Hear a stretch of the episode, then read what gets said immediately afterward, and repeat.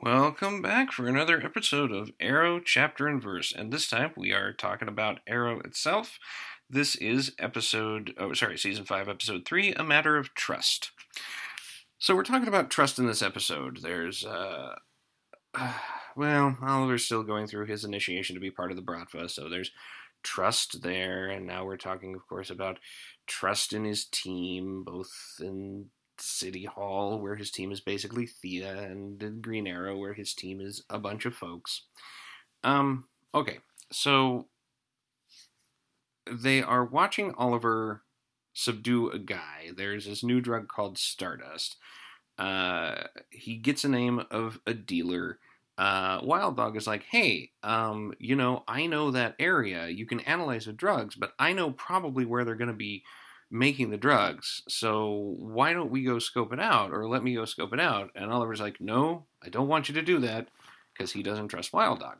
So Wild Dog takes Black Canary 2 uh, and they go on recon. And what they end up doing is busting up the drug ring and dumping the, the dealer into a vat of chemicals. Well, this is the DC universe. So guess what happens when you get dumped into a vat of chemicals?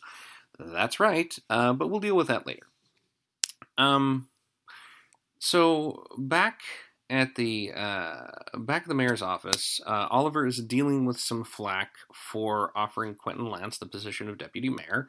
Uh, it's not going over well with a local uh, broadcaster who is uh, playing up, I guess, the scandalous uh, side of it. It's like, well, you've got a former alcoholic who recently fell off the wagon, and it's kind of like those are those are some low cheap shots from an outlet.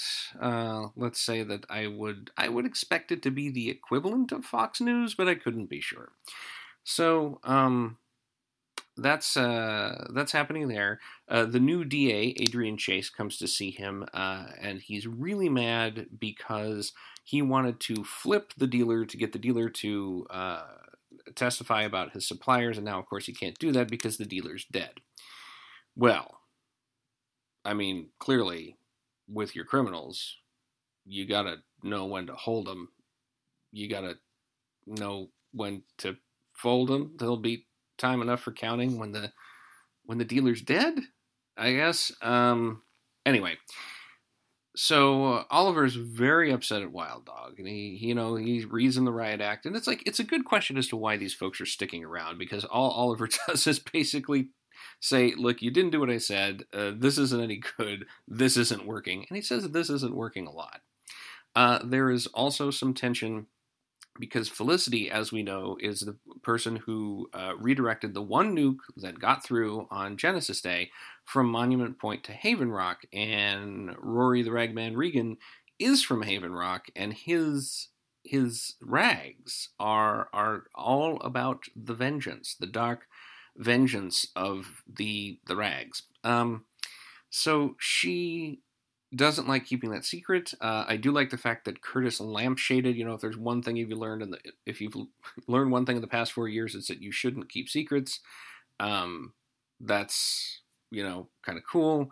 Uh, Oliver, by the way, goes to stop a B&E and ends up meeting with um, uh, Felicity's current boyfriend, the cop, who's like, "Hey, by the way, uh, we got a name for this guy who's been copycatting you a little bit. His name is Prometheus. Now, let's talk about this. We talked earlier about, hey, this Green Arrow show sure would be great as a Batman show or what have you.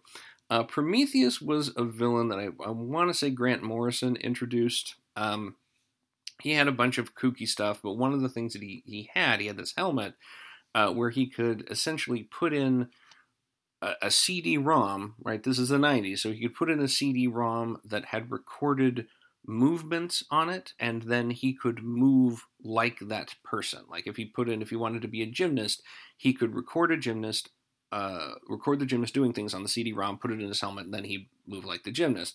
Well, Prometheus, uh, the original um, origin story was that uh, this kid's parents were criminals and they were killed in the middle of a spree in front of him. So he hates law and order. So he uh, like recorded the Batman fighting and put that in his helmet, and then fought the Batman and and won uh, because he you know Batman wasn't expecting to basically fight somebody with the same level of hand-to-hand combat ability that he had. And I will say that later on, Batman beat him by putting in a recording of Stephen Hawking's movements, so that you have that. So Prometheus is out there. Uh, he he really went after Batman uh, in his first appearance. I'm not sure what he did in his subsequent appearances because I, I just don't know. I, I haven't seen him since the the JLA Grant Morrison stuff. Uh, but um, but now here he is. He's a uh, he's going to be a Green Arrow villain.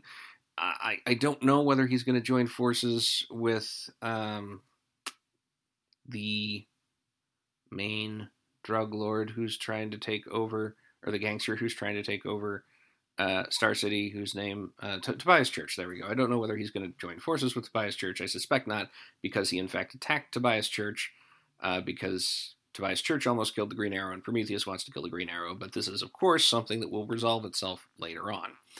So it's at about this time that the drug dealer wakes up in the morgue with some powers, and his powers are he's immune to pain, um, and apparently also heals uh, relatively quickly. Once again, not as quickly as Wolverine, but quickly. So since the guy can't feel pain, it's hard to put him down in a fight. Uh, it's it's one of those things where it's like, well, uh, I, I get that you you can't uh, you don't want to kill him, but um, your your your options are limited. And we'll talk about what Oliver does uh, later on. So one of the things that Thea does now is she goes to the broadcaster who's uh, basically attacking the Queen administration. Is like, hey, here's the real story. Uh, Oliver didn't even really know that I'd offered Quentin Lance the job. And the broadcaster's like, oh, sure, I'll change my story. And then she's like, Oliver Queen's totally incompetent. He doesn't know what's going on because apparently Thea has never watched the news before.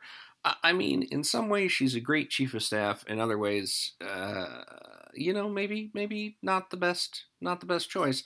But I understand that the budget for new characters is slim. By the way, you might ask, what's happening with John Diggle? Well, old John Diggle uh, is being held in prison for a crime he didn't commit.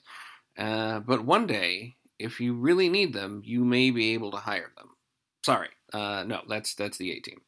So he's put in a cell, and he's put in a cell with Deadshot. And looking at this is like, oh, uh, I guess this is another Flashpoint thing. John Diggle has a son rather than a daughter. John and Lyla have a son rather than a daughter, and Dead and uh, Deadshot's still alive. And then they talk a little bit, and they're like, "Yeah, never found the body." And I'm like, "Oh, well, Deadshot might might have actually been alive in normal continuity too. It's it's difficult to tell, but uh, basically, you know, John and Deadshot are railing at each other, and there's a whole bunch of stuff. And John admits to Deadshot that Andy was in fact alive, and that John was the one who killed him. John feels a great deal of of guilt about this. I mean, he killed his own brother, and he's like, "I didn't have to kill him. I didn't have to fire that shot. Something's wrong with me." And while I am not in favor of murder uh, or killing or uh, fratricide, I, I, think that perhaps you can dial back the guilt for someone who was a double agent uh, that led, in fact, to the death. Uh, that double agentry led to the death of one of your friends. But he, more importantly, he was a double agent for an organization that wanted to bring about a nuclear holocaust, which is some James Bond level stuff, right? That is that is not I, I, I shot my brother because he was a drug dealer. That's not I shot my brother because he was in the mob. Uh, it's it's like I shot my brother because uh, he was trying to destroy humanity as we know it. Uh, I mean, that's maybe a little more forgivable. John, of course, doesn't see it this way. Uh, Lyla comes to see him, and he's like, "Oh no, don't no, don't worry about me. Don't don't worry about me just leave it alone. I, I need to be punished. I'm going to stay here in prison. Um, and then he says something about Deadshot, and Lyla's like, Deadshot's long dead. And he goes, No, he's not. And he turns and he finds out that he's the only person in the cell. So it's not Flashpoint, it's not Deadshot surviving, it's uh, John having guilt based hallucinations because um, apparently not all the perfumes of Arabia will sweeten his hand. Uh, so that's what's going on with John. Um, the uh, the, the, the drug dealer with the powers uh, decides go, he goes back to his crew. He's like, "Hey, crew, I'm not dead, and I don't feel any pain. And if none of us felt any pain, we'd be unstoppable. So let's all go get the treatment that I got, and we can all be pale and have weird, like black veins running up through our skin." Um, the crew appears to be uh, okay with this. Uh, they they decide they're going to go back to the original warehouse uh, where the mysterious drug chemicals are. Um, Ollie and company realize, of course, that this is happening, and they go ahead and go back uh, as a team. So it's uh, Mr. Terrific, even though he's not called Mr. Terrific yet. I think uh, Black Canary 2 calls him Mr. Fair Play. Black Canary 2, Wild Dog, Rory the Ragman, Regan, and of course Green Arrow. And uh, Curtis, Mr. Terrific, is about to plant a bomb that's going to destroy the drug and the chemicals, and somebody shoots it out of his hand. Wild Dog catches it, and he's just he's just like mowing down a bunch of the uh, the other gang. And I assume he's he's got a gun, uh, and he's sort of just firing indiscriminately. So I'm assuming he's not on the whole no kill bandwagon, um, but we'll see. Black Canary 2 is there. She's she's mostly using fisticuffs to beat people up. Uh, Rory is, of course, using his rags. Um, and uh, they're making short work of uh, the drug dealers, uh, or yeah, the drug dealers uh, gang. So Oliver goes to fight the drug dealer and he shoots him, and the guy just breaks the arrow, and Oliver puts his bow down, and then he engages in fisticuffs with the guy who can't feel pain, which I think is a dumb idea.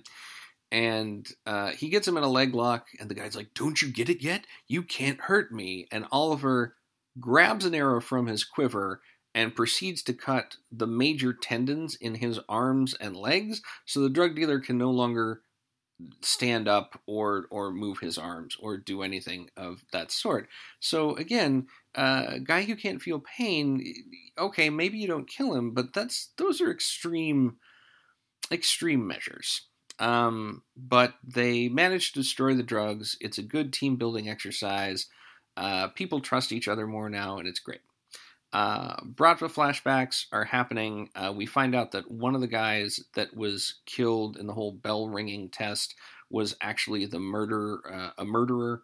So Oliver's like being upset that oh you killed four innocent men. Uh, you probably they probably were not innocent. I also don't know who Oliver thinks attempts to join a criminal brotherhood, but it's not generally people who are um, nice. That's that's not usually what you get. You don't get too many uh, Boy Scouts uh, trying to join the mob, I think.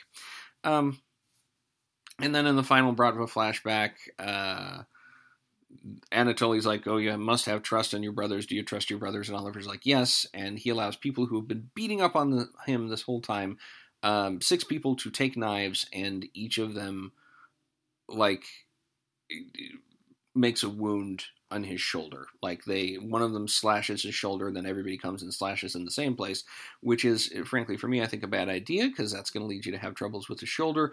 Or it would if we weren't in a universe where physical wear and tear does not affect vigilantes unless it's appropriate for the plot.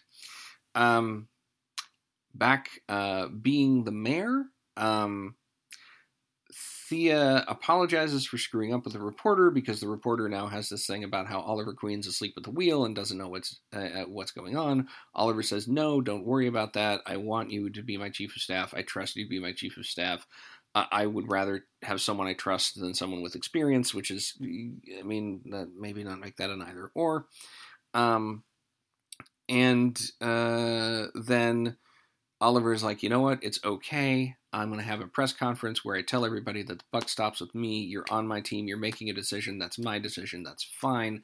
Uh, Quentin Lance is going to be my deputy mayor. This is all going to be cool and whatnot. And then uh, Thea goes up to the um, reporter and is basically like, ah, okay, so here's the deal. You played me, and you get to do that once. And if you try to do that again, you'll be lucky if you have a blog. So I'm assuming that the reporter is also going to emerge as a a running antagonist this season, but I guess uh, I guess we will find out. I guess um, we'll figure that out later on.